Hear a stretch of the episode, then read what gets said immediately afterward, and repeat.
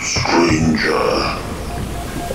Hi, I'm Rob Whiten from the Innsmouth Book Club. Join me and my fellow guide John Chadwick as we take you on a fortnightly tour of Innsmouth. We visit places such as the Picture House, the Library, and Innsmouth Museum to discuss all aspects of weird fiction, whether it be book, film, music, TV, or art. As well as that, we stop over at the Gilman House to have a chat with a resident guest. That includes authors, artists, musicians, in fact, Lovecraftian creatives of all types. You can find our free shows on Patreon, and there you can also sign up as a patron, which brings you bonus content, plus a monthly PDF copy of Innsmouth News, which features articles, author spotlights, all the latest news and reviews, and more. You can find us at patreon.com forward slash Innsmouth BC. We hope to see you soon because remember, Innsmouth isn't just a place, it's a state of mind. You're listening to KZOM, Oleander Public Radio.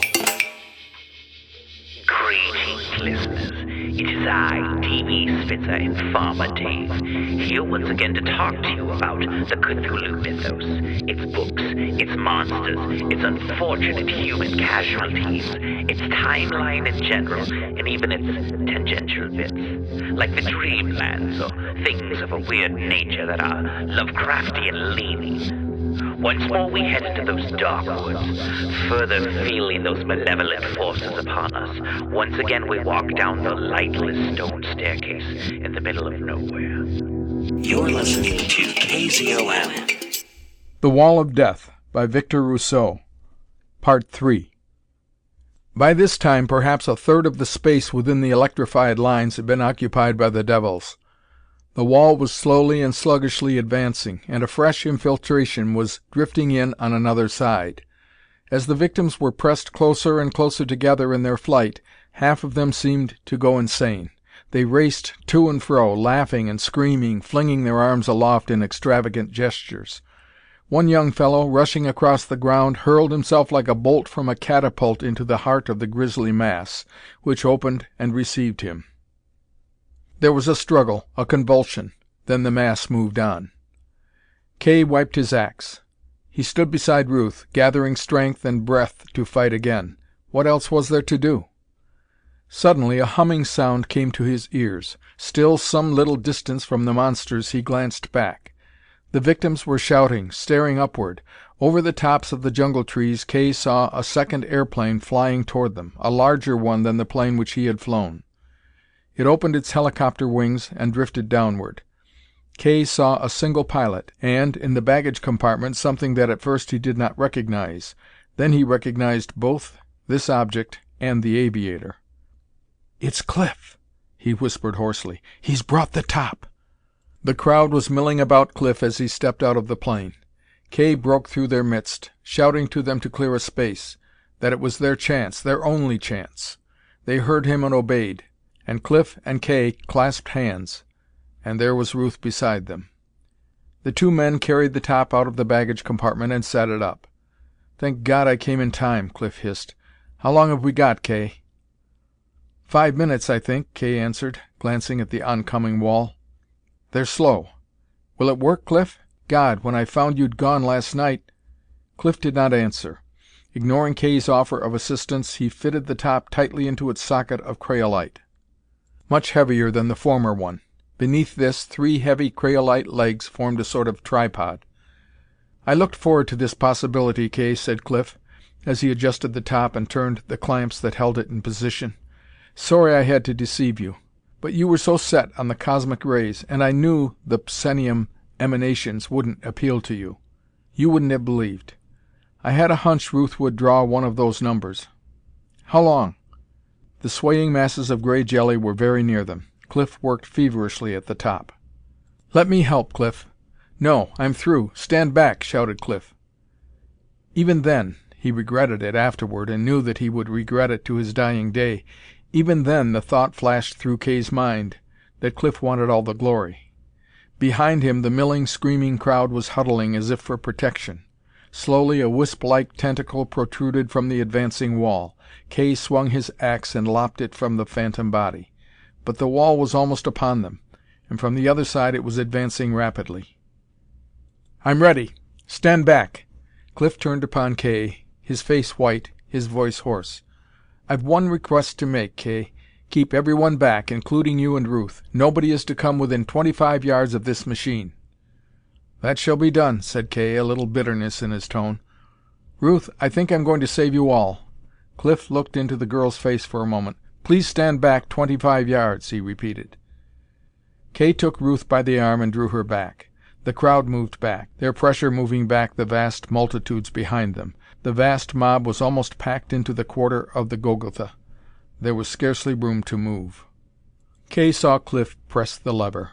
Slowly the giant top began to whirl. Faster, faster. Now it was revolving so fast that it had become totally invisible. But Cliff was almost surrounded by the wall of jelly.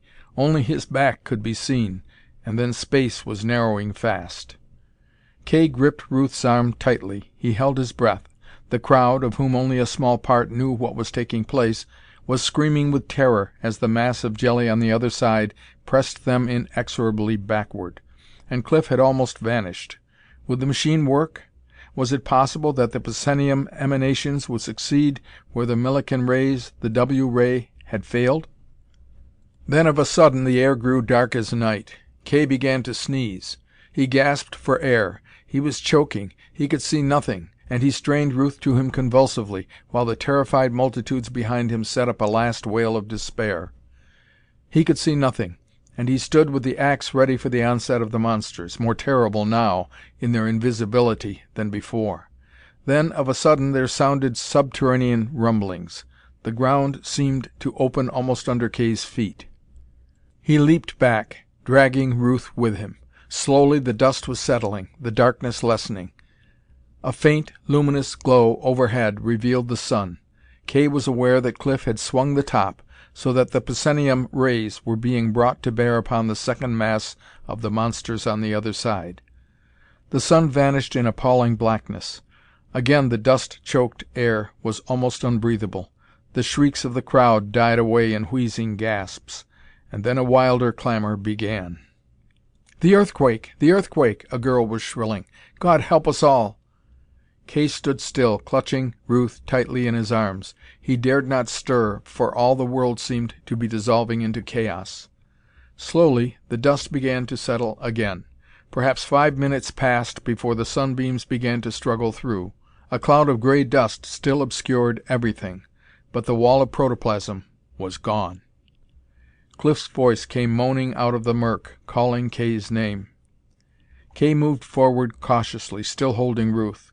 He seemed to be skirting the edge of a vast crater. At the edge of it he found the top revolving slowly.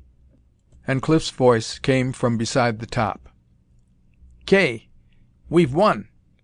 Don't look at me! Don't let Ruth see me! Look down!" Kay looked down into the bottomless pit, extending clear across the plain to the distant jungle. An enormous canyon cloven in the earth, filled with the slowly settling cloud of dust. "They're there, Kay! Don't look this way!" But Kay looked, and could see nothing except a pile of debris, from the bottom of which Cliff's voice issued. "Cliff! You're not hurt?" "A a little. You must listen while I tell you how to clean up the monsters. It's the psenium emanation. It has the same effect when our method is applied to it. It disintegrates everything inorganic not organic. I thought, if I couldn't get them, I'd crumble the earth away. Bury them. They're underneath the debris, Kay, a mile deep, buried beneath the impalpable powder that represented the inorganic salts and minerals of the earth. They'll never get out of that. Protoplasm needs oxygen. They'll trouble us no more. You must take the top, Kay. Use our old method. You'll find its application to the psenium emanation written in a book fastened beneath the hood. Wipe out the rest of them. If any more come, You'll know how to deal with them." "Cliff, you're not badly hurt?" Kay asked again. "Don't look, I tell you. Keep Ruth away." But the dust was settling fast, and suddenly Ruth uttered a scream of fear. and a strangled cry broke from Kay's throat as he looked down at what had been Cliff Hynes. The man seemed to have become resolved into the same sort of protoplasm as the Earth Giants. He lay, a little heap, incredibly small, incredibly distorted. Flesh without bones, shapeless lumps of flesh where arms and legs and body frame should have been. Cliff's voice came faintly. "You remember the leakage through the rubber and analektron container, Kay. The W rays even fused the craolite socket. The psenium rays are stronger. They destroy even bone. They're fatal to the man who operates the machine unless he follows the directions. I've written them out for you, but I had no time to apply them." His voice broke off. Then, "Good luck to you and Ruth, Kay." He whispered, absent inaudibly, "Don't let her look at me." Kay led Ruth gently away. "Did you hear that?" she whispered, sobbing. "He died to save us, Kay." It was like a return from the grave for the amazed boys and girls who, since the onset of the monsters had destroyed the electric lines, poured out of the plain of Golgotha to life and freedom. Many of them had gone mad.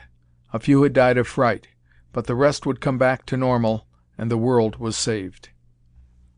Hunger was their greatest problem, for despite Kay's hurried flight to the nearest occupied post, it was difficult to convince the Federation officials that the devils were really gone, buried beneath a mile of crumbled earth.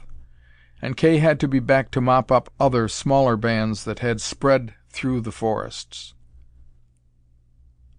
It was six months before the last of the monsters had been obliterated, and then Kay, now one of the highest officials in the Federation's service, was granted a Lunarian's leave of absence pending his taking command of an Antarctic expedition for the purpose of destroying the remaining monsters in their lair.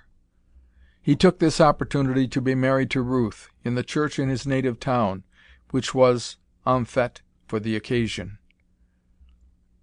"Thinking of Cliff?" Kay asked his bride as she settled in his plane, preparatory to their starting for the honeymoon in the Adirondacks. "I think he would be happy if he knew. He saved the world, dear. He gave his best, and that was all he wanted." End of Part Three, and end of The Wall of Death by Victor Rousseau